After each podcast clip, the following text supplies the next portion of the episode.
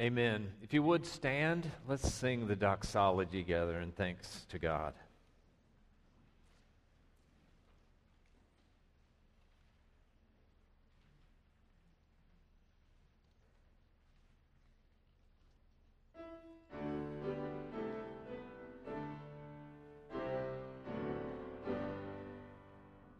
Praise God, from whom all blessings flow.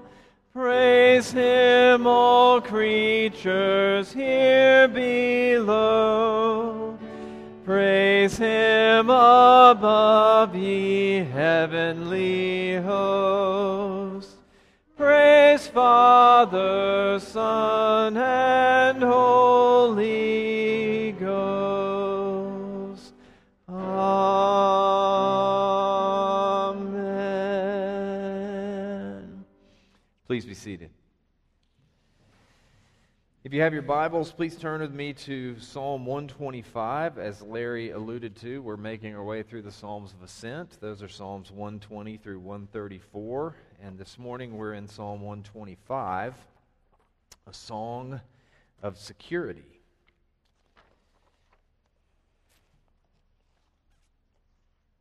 This is God's Word, a song of ascents. Those who trust in the Lord are like Mount Zion, which cannot be moved, but abides forever. As the mountains surround Jerusalem, so the Lord surrounds His people from this time forth and forevermore. For the scepter of wickedness shall not rest on the land allotted to the righteous, lest the righteous stretch out their hands to do wrong. Do good, O Lord, to those who are good and to those who are upright in their hearts. But those who turn aside to their crooked ways, the Lord will lead away with evildoers. Peace be upon Israel. The grass withers, the flower fades, but the word of our God stands forever. Let's pray. God, we thank you for this morning again. We thank you for the privilege to worship you, to sing praises, to pray, to confess, to be assured of our forgiveness in Jesus Christ. And now we come to your word, to the preaching of your word, and we ask that you would open our hearts, open our eyes, open our ears to see glorious things from your law. We pray in Jesus' name, amen. Our world, I don't know if you think about this very much, but our world revolves around security. So much of our world revolves around security, from padlocks to bank vaults to metal detectors and x-ray machines to uh, your password's too weak. You need one capital letter, one special character, and one number. Uh, this is going to take two-factor auth- authentication. Uh, prove you're not a robot, and uh, you need to... Uh, click all the all the boxes that have traffic lights. Wait, is that a traffic light?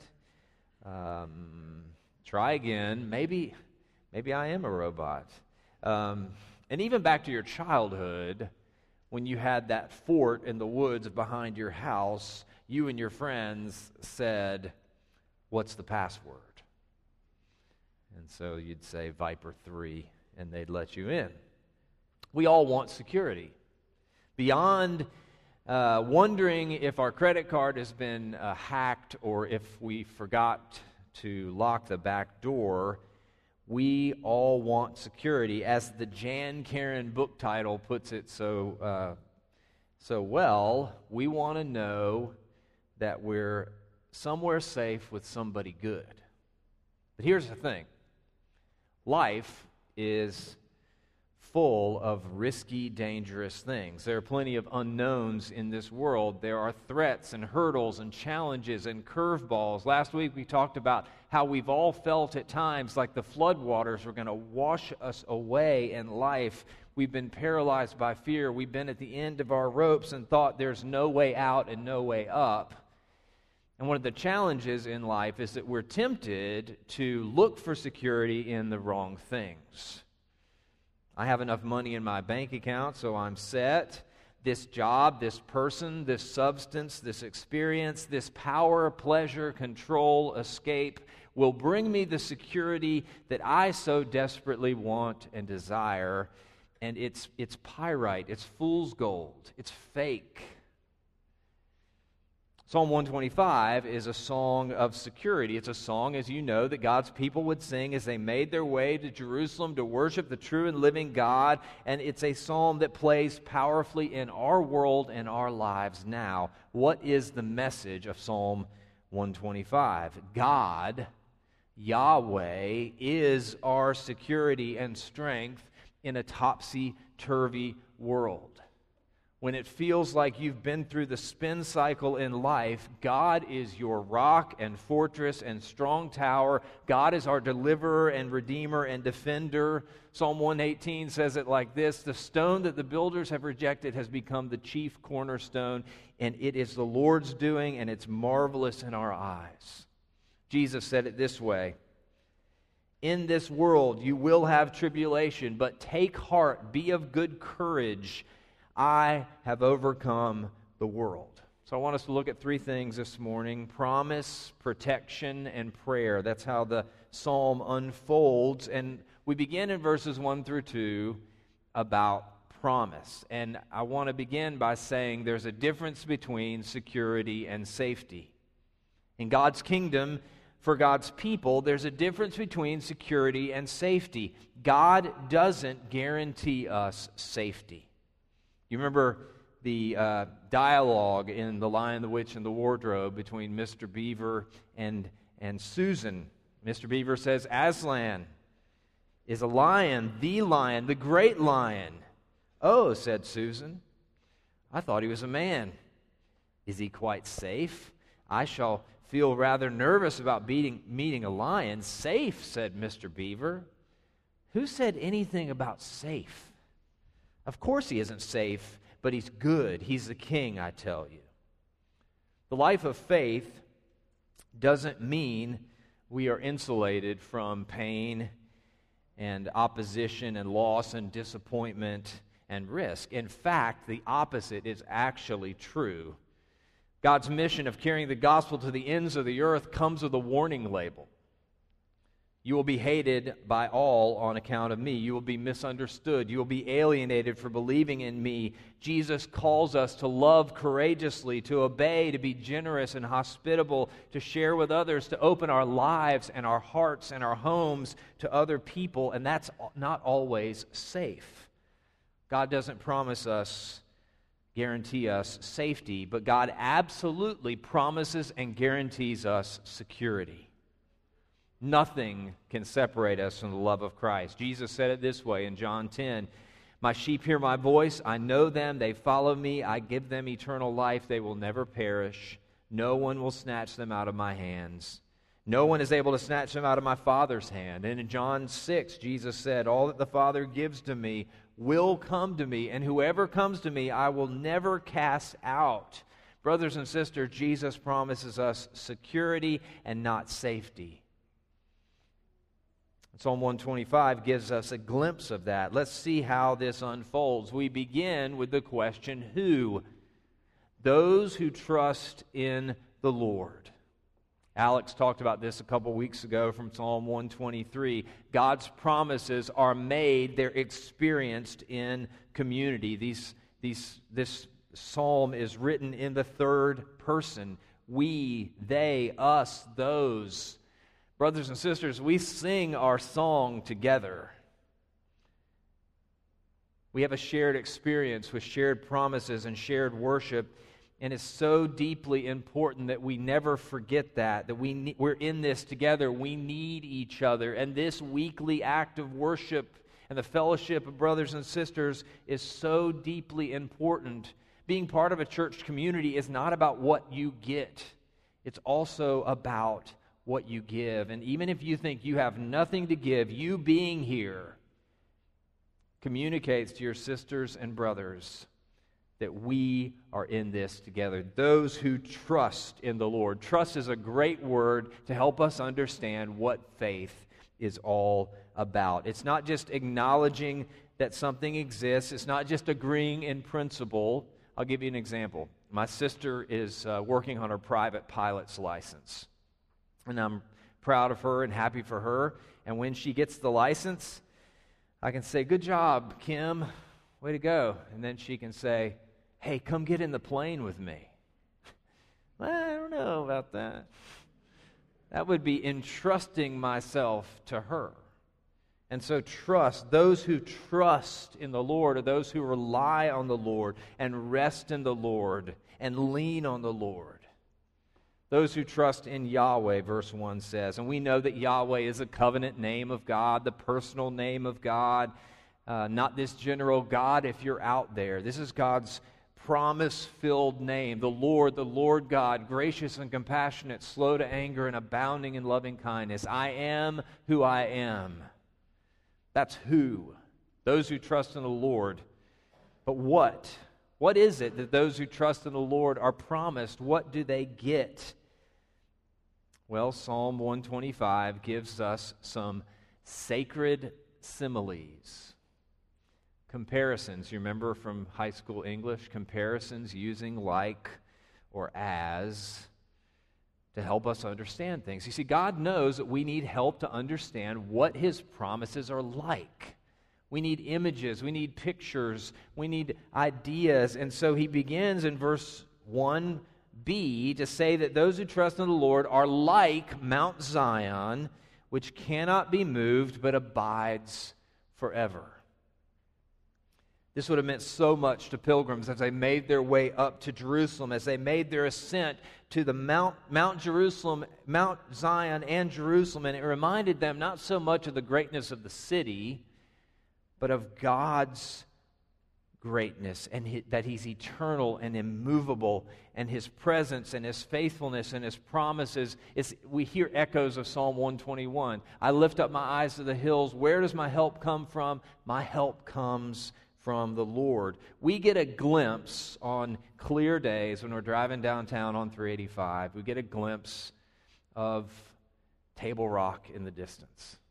And that gives us an idea that there is something that is a rock, it's a mainstay. And that's a glimpse of what they experienced when they saw Mount Zion, Jerusalem. There's God's faithfulness. Those who trust in the Lord are, are like Mount Zion. That means those who trust in Yahweh will not be shaken. They're steady, stable, immovable, secure. As the hymn writer said, God is a rock that stands forever.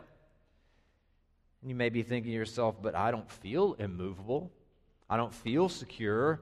I don't feel like a mountain that abides forever. I can barely make it through the day, let alone abide forever. As the psalm unfolds, we get more of God's promise. He begins with like, and then in one twenty-five, verse two, we see another simile, as. It's a word that we can forget, but it's one that means a lot to us, and God uses it so much. As the deer pants to the water, so my soul longs for you. As far as the east is from the west, so far does the Lord remove our trespasses from us. As Moses lifted up the serpent in the wilderness, so must the Son of Man be lifted up, that whoever believes in Him will have eternal life. As the mountains surround Jerusalem, so the Lord surrounds His people. This is where having an idea of the geography of Jerusalem helps us. Mount Zion wasn't just a mountain all by itself, but Jerusalem was a city on a hill, but it was surrounded by other mountains. And these other mountains helped protect Israel and Jerusalem. It helped protect the city not only from storms, but from enemy invaders. And as these pilgrims would travel up these mountains, they would, they would summit one, and then they would see, there is where I'm going. There is Jerusalem, Mount Zion, a powerful picture of God's presence. So, in this way, it's God's way of telling us, listen up. The Lord surrounds His people. You ever seen the nature shows where the wildebeest or the water buffalo or the elephants, they surround their young. They surround those that are vulnerable. Or you think about the Secret Service, their charge is to protect and surround that person that they are taking care of. Brothers and sisters who trust in the Lord, God surrounds us. God surrounds us. He protects us. He keeps us. How long?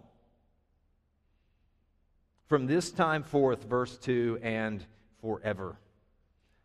Not right now, or not uh, maybe, maybe someday, one day, when I get it all figured out. If you feel absolutely unstable and vulnerable, even if you feel unworthy or overwhelmed or sidelined or disqualified, if you are resting in Jesus Christ, the Lord surrounds you. He surrounds His people. The Lord who made heaven and earth surrounds us, even in death. My flesh and my heart may fail, but God is the strength of my life and my portion forever. God surrounds us like the mountains surround Jerusalem. You remember the Shekinah glory of God that was represented in a, the pillar of cloud by day and the pillar of fire by night. As God was leading His people out of Egypt, out of bondage, that they followed Him. They followed that pillar of fire and that pillar of cloud. And then when they got to the Red Sea and the Egyptian armies were coming in fast, this is what God's Word says, Exodus fourteen nineteen. Then the angel of God, who was going before the host of Israel, moved and went behind them, and the pillar of cloud moved from before them and stood behind them in between the armies of Egypt and God's people. It's a picture that God surrounds His people like the mountains surround Jerusalem. So, brothers and sisters, how do you need to believe this promise in your life that God surrounds us and protects us, and He's our security? How do you need to believe this promise in your family? How do you need to believe this promise in your personal life or in your work life or in your friendships or your relationships? Psalm, Psalm sixty-one says it this way, "Hear my cry, O God, and listen to my prayer. Lead me to the rock that is higher than I. For you have been my refuge and my strong tower." That's a promise.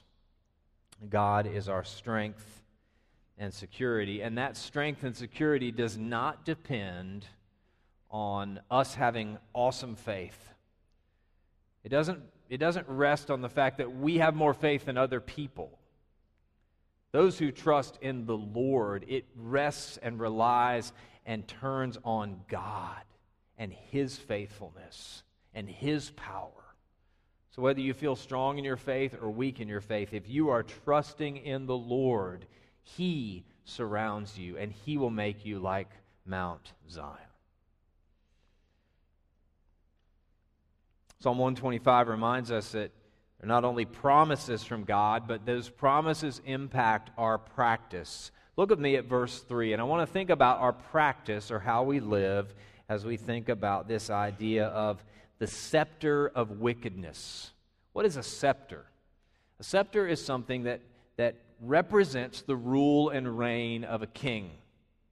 We actually have something like this in the state of South Carolina. We have this mace that's like three hundred years old, that when the House of Representatives meets, they bring in this mace and they set it out when House is in session. And so it's the same idea. It represents the rule, the authority, the reign of, of a body or of a king. And so when we read that the rule and reign, the scepter of wickedness in verse three, shall not rest on the land allotted to the righteous, the message is this: evil and wickedness has an expiration date in this world. At the reign and rule of wickedness, and it feels like wickedness reigns and rules so often in our lives, and it, there were times in, in the life of the people of Israel where there were wicked kings and wicked leaders, and it feels like they're running the show, they're in control, but Psalm one twenty-five reminds us that the scepter of wickedness shall not rest, it shall not rule forever on the land of allotted for the righteous, for God's people. Psalm thirty says it this way, weeping may last for the night, but joy comes in the morning. Our song of security, brothers and sisters, is rooted in God's promise, and that should protect us and shape the way we see the world. We will face hard things. We do face hard things. Keep going. Have faith. Rest in God's promises. Remember, vengeance is mine, I will repay, says the Lord. And notice what the second part of verse three says, lest the righteous stretch out their hands and do wrong. Hold on to God's promises. Don't throw in the towel. Let God's promises shape your practice. And don't say, well, if you can't beat them, join them. This is just the way you have to live in this world. It's the way we get by. No, the scepter of wickedness shall not rule. It shall not rest and reign, lest God's people do evil. We have to keep living for Jesus Christ, keep fighting sin in this world and in ourselves. Since you belong to God, remember that suffering and sin have an expiration date. And that means that the rule and reign of Christ in you should shape the way, his promises should shape the way that we deal with other people. The deal we, the way we deal with one another, the way we deal with our neighbors, the way we deal with our enemies, the way we deal with the waiter or waitress at a restaurant, the way we fill out our taxes, the way we write contracts in our business. Let not the rule and reign of, of wickedness, the scepter of, of wickedness, rest. Are there areas in your life where your witness is not consistent with God's rule and reign? It's not in line with the gospel. And then personally, this is a call to let our practice be shaped by God's promises. Remember Paul's powerful words from Psalm, from Romans chapter six. Let not sin, therefore, reign in your mortal body to make you obey its passions. Do not present your members to sin as instruments for unrighteousness, but present yourselves to God as those who have been bought, brought from death to life, and your members to God as instruments of righteousness, for sin will have no dominion over you, since you are not under law, but under grace. So we have God's promise that he's with us, that he provides us security, and that impacts our practice. It means that we can live by faith, we can walk by faith, and we can put sin to death in our lives and in our community. And then the third thing we see from this passage is prayer. Psalm one twenty-five, verses four and five. Our song, as a song of security unfolds, we see God's promises not only shape our practice, but they shape our prayers. It leads us to humbly pour out our hearts to God. Reading Psalm one twenty-five, and remember that it's a song of security, doesn't make us live self-reliant lives. I've got this. I've got it figured out. No, it drives us to humble prayer and, and reliance upon God. And what is the prayer? The, it begins in verse four, do good, O Lord, to those who are good. And at first read, this might sound a little self-righteous. God, do good to the good people, like me, uh, but that's really not what this psalm is saying. It's not a, a prayer of self-righteousness. It's a prayer in humility. God, take care of your people. God, do good to your people. It's really the same idea that we see in the Lord's Prayer. God, thy kingdom come, thy will be done. Deliver us from evil. Lead us not into temptation. Thy kingdom come on earth as it is in heaven. We're being transformed from one degree of glory to another, and that means that we can pour out our hearts to God in prayer. And as we see God's promises, it should shape the way we pray. And this prayer for God to do good to us and for us and for us doesn't mean getting everything we want, when we want it, how we want it. It's trusting in God. You know, the beginning of Psalm of Romans eight twenty-eight, for we know. It's almost like a, a reminder. We could say to each other, for we know, right? We know this. We know that God works everything for the good of those who love Him and are called according to His purpose. Sometimes it doesn't feel like that.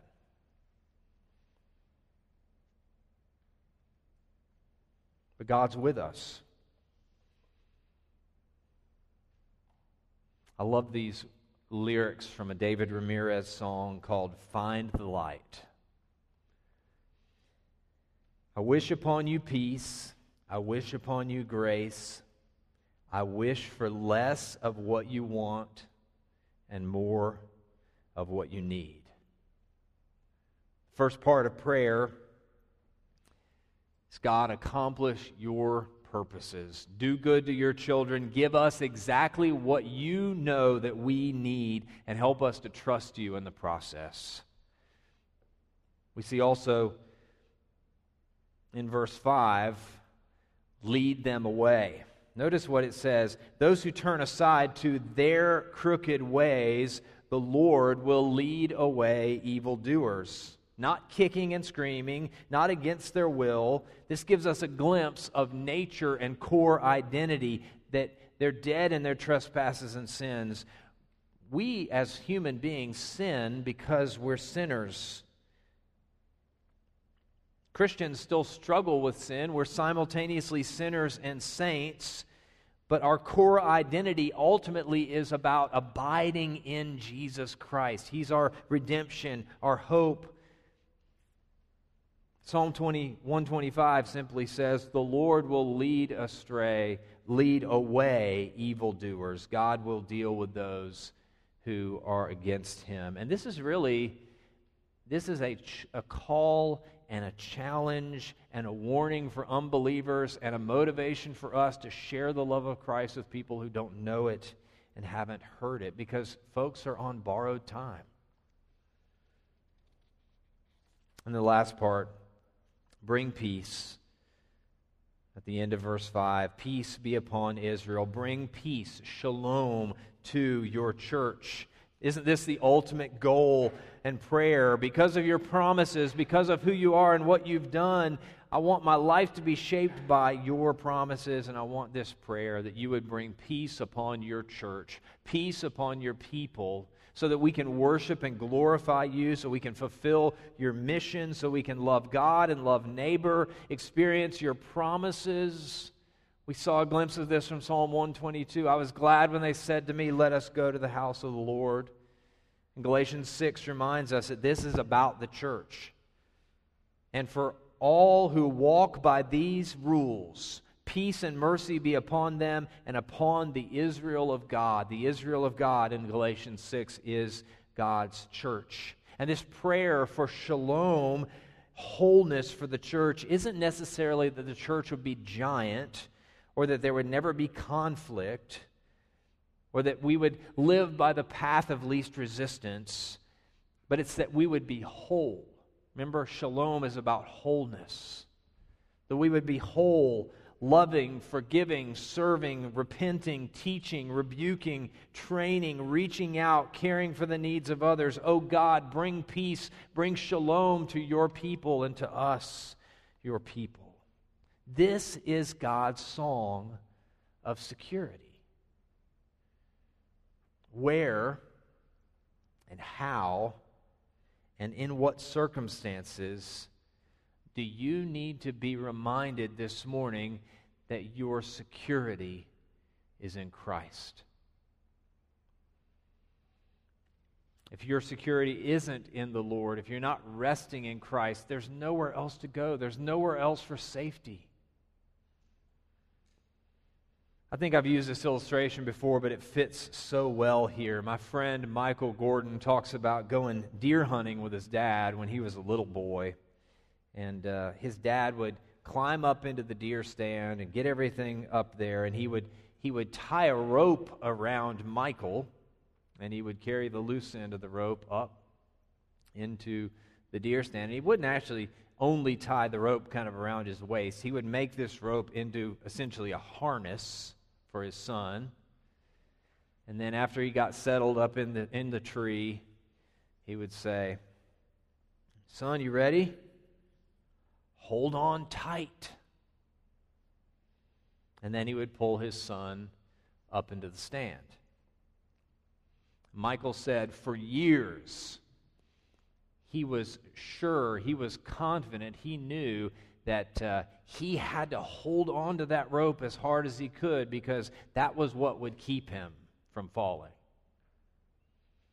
And then he realized that wasn't the main thing. He was secure in his father's loving care and strong arms. Brothers and sisters, hold on. Cling to God through the best days and the darkest days. And remember that your security revolves around this reality. God is holding you. God is our strength and our song.